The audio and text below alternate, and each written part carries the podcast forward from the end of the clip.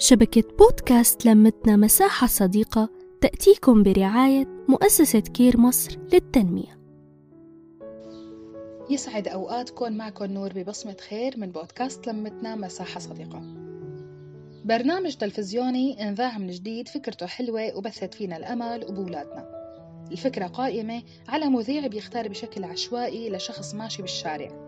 بيخبره عن تحدي إذا نفذه بيربح مبلغ مالي.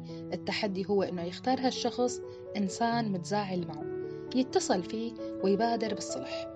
وإذا الشخص التاني وافق بيربح المبلغ المادي وبيكون مبسوط. بجوز تفكروا الموضوع بسيط بس طلع فيه وجع كبير. في ناس كتار متزاعلين مع أمهم أبوهم أختهم أخوهم. رفيقة عمرهم. موقف ما انشرح منيح. كلمة وصلت غلط. اختلاف وجهات نظر غير مبررة أو كان في تعصب بطرف من الأطراف. كل هاد عم يعمل شروخ بالقلب. يلي تفاجأت فيه هي القلوب الصافية المحبة.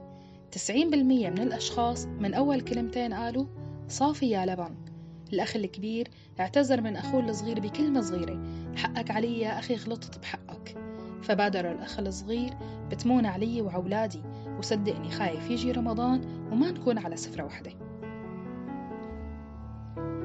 المذيع بنهاية المكالمة عطى الأخ شرط التحدي اللي هو المبلغ المادي. رفض ياخده وقال له أنا راس مالي بالدنيا هو أخي ورجع لحضني. عملت شي كبير أكبر من مال الدنيا كله. رجعت فرحة قلبي. ومثل هالمثال كتار. كتار يلي حوالينا في بيناتنا شرخ ولو بسيط. سوء تفاهم على شغلات تافهة المفروض ما نترك علاقة سنين مشانها مشان غلطة ممكن تتصلح. راجعوا قلبكم وحبابكم بادروا بمكالمة اطمئنان تهدي القلوب وتحننا على الماضي الحلو. يلي فيه خير رح يرجع.